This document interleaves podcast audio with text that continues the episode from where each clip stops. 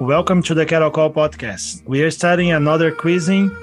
Uh, we had a, a, little issues during the connection, but I think it didn't affect the, the quality and the content of this episode. So just want you aware of that and to stay with us and enjoy this call. Thank you very much. And before we go ahead and call Dr. Zinn, let me go and, and uh, call Brooke. Hello, Brooke. Hi, Pedro. How are you? Pretty good. How are you doing? I'm doing great. Thanks. Is it a good time for a call? It's always a great time for a cattle call. Hello, Dr. Z. Hello, Pedro Brooke. How are you doing? Doing great. Thank you. So good, good. So, Brooke, what is the question that we have today to Dr. Z? So we're kind of finishing up our fat fat discussions here this month, and so one of we have kind of a two part question here. The first being, um, what are some some ways that people can mix the fat into the supplemental fat into their diet and then a second one is what are some of the concerns when removing fat from the diet? All right. these are these are good questions, especially uh, the first question about uh, mixing fat in the diet. The uh, one of the benefits of fat, of course, is the controlled dustiness, and and so it's not unusual for for feedlots to add fat actually to the forage component before it goes into the grinder to to almost completely eliminate dust. And and so this is a real big advantage. Usually add about maybe one and a half to two percent fat to the to the hay as it's being ground. And and so there's a, a real advantage there. It used to be thought that when you add fat to say forage, that it would greatly reduce fiber digestion. But we did a number of studies years ago to show that, that was not the case. That coating, even coating the uh, the forage with fat, made no difference in terms of fiber digestion. So, in conventional feedlot diets, it should be understood that fiber digestion is low to start out with, but uh, but fat doesn't make it worse.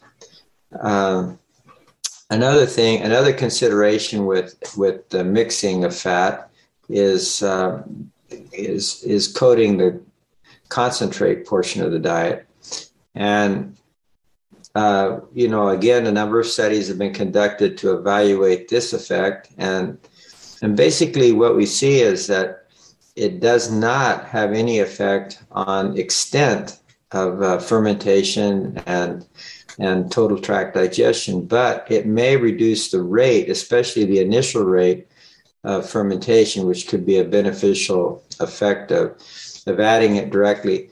And for that matter, mostly uh, the fat is added uh, to the to the concentrate portion of the diet mixed, and then the forage component is added. So this is uh, it's usually added midway through through the mix, and that's probably the preferred way of adding fat to the to the diet.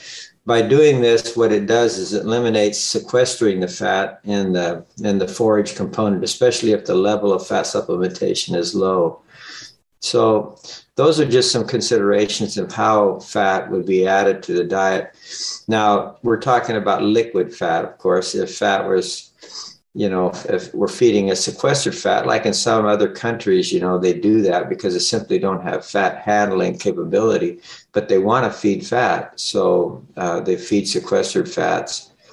And that then it wouldn't matter. It'd just be, you know, added as a component of the concentrate portion of the diet. Now, the second question is the consequences of not adding fat. To start with, we should understand that actually uh, as a general rule, the addition of supplemental fat to feedlot diets was almost unheard of 40 years ago, except for, let's say, Arizona and California.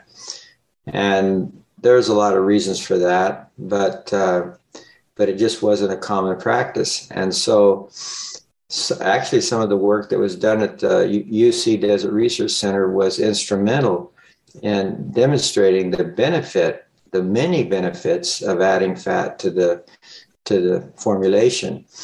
And this grew until pretty much uh, virtually all major feedlot uh, operations were adding fat to the diet.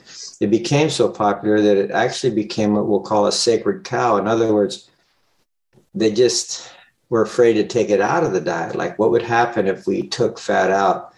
And uh, and so this has been a, an issue. A lot of people are very concerned about taking fat out, and so and so it's it's worthy, you know, to just say what would what would be the consequences. Well, if we look at uh, in terms of just strictly from a caloric basis, um, obviously fat has about three times the value of grain, corn, and and so it's a method of increasing energy density of the diet without increasing digestive risk in terms of you know if 3% fat would be like adding 9% more corn to the diet okay for example.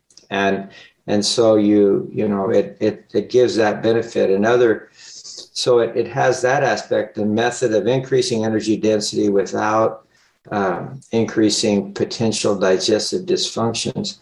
The other benefit, um, the other thing that of course comes from fat is that it's a way of increasing energy density without making a major increase.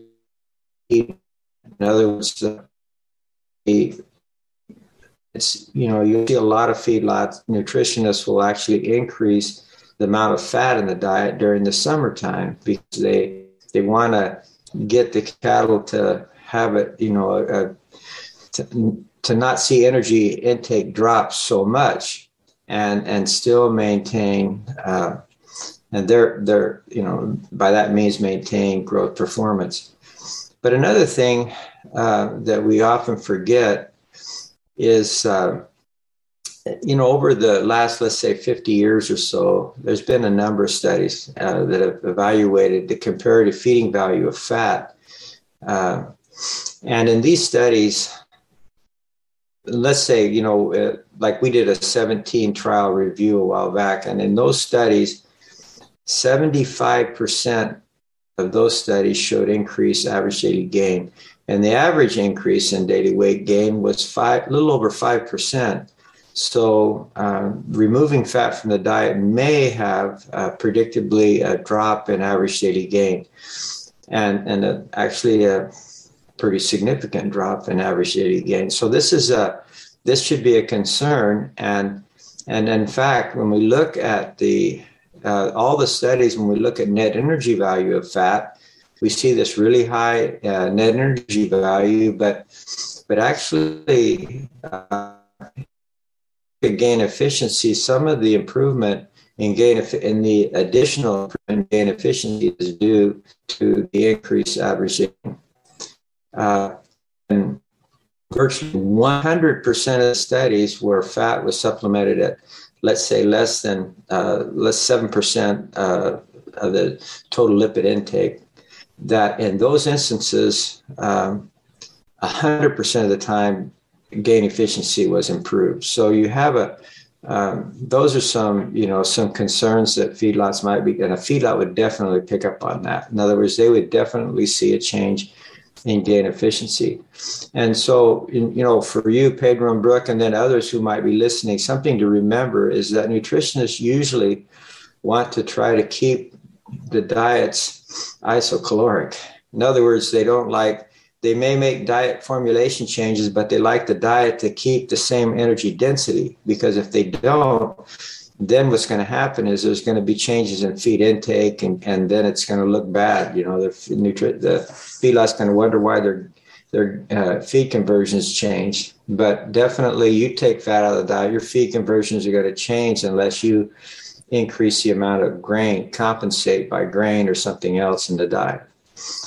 The the last thing I would say, and, and uh, that most people I think realize, is that fat um, if you're looking at from an environmental perspective, let's say, that fat supplementation uh, predictably reduces methane energy loss.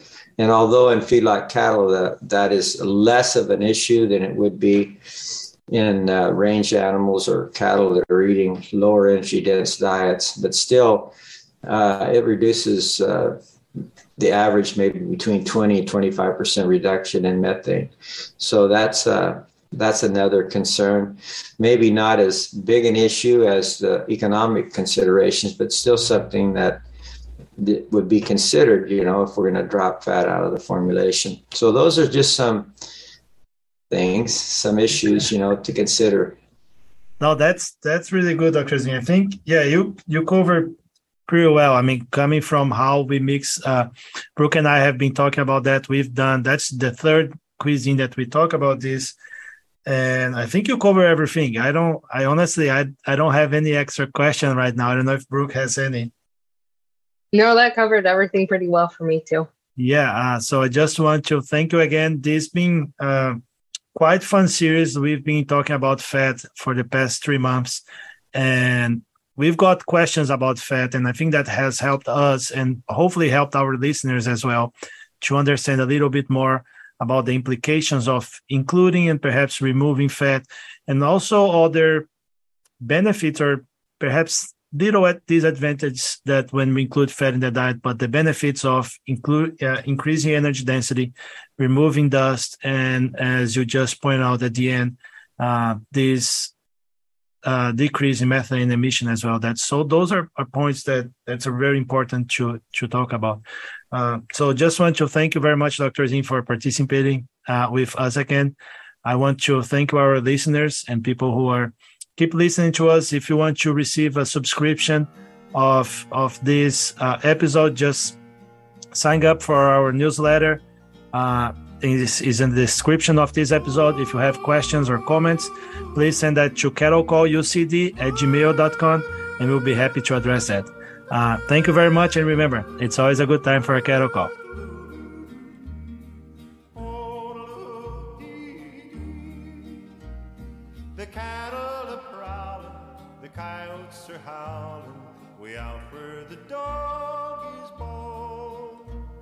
spurs are cowboy is singing this lonesome cattle call.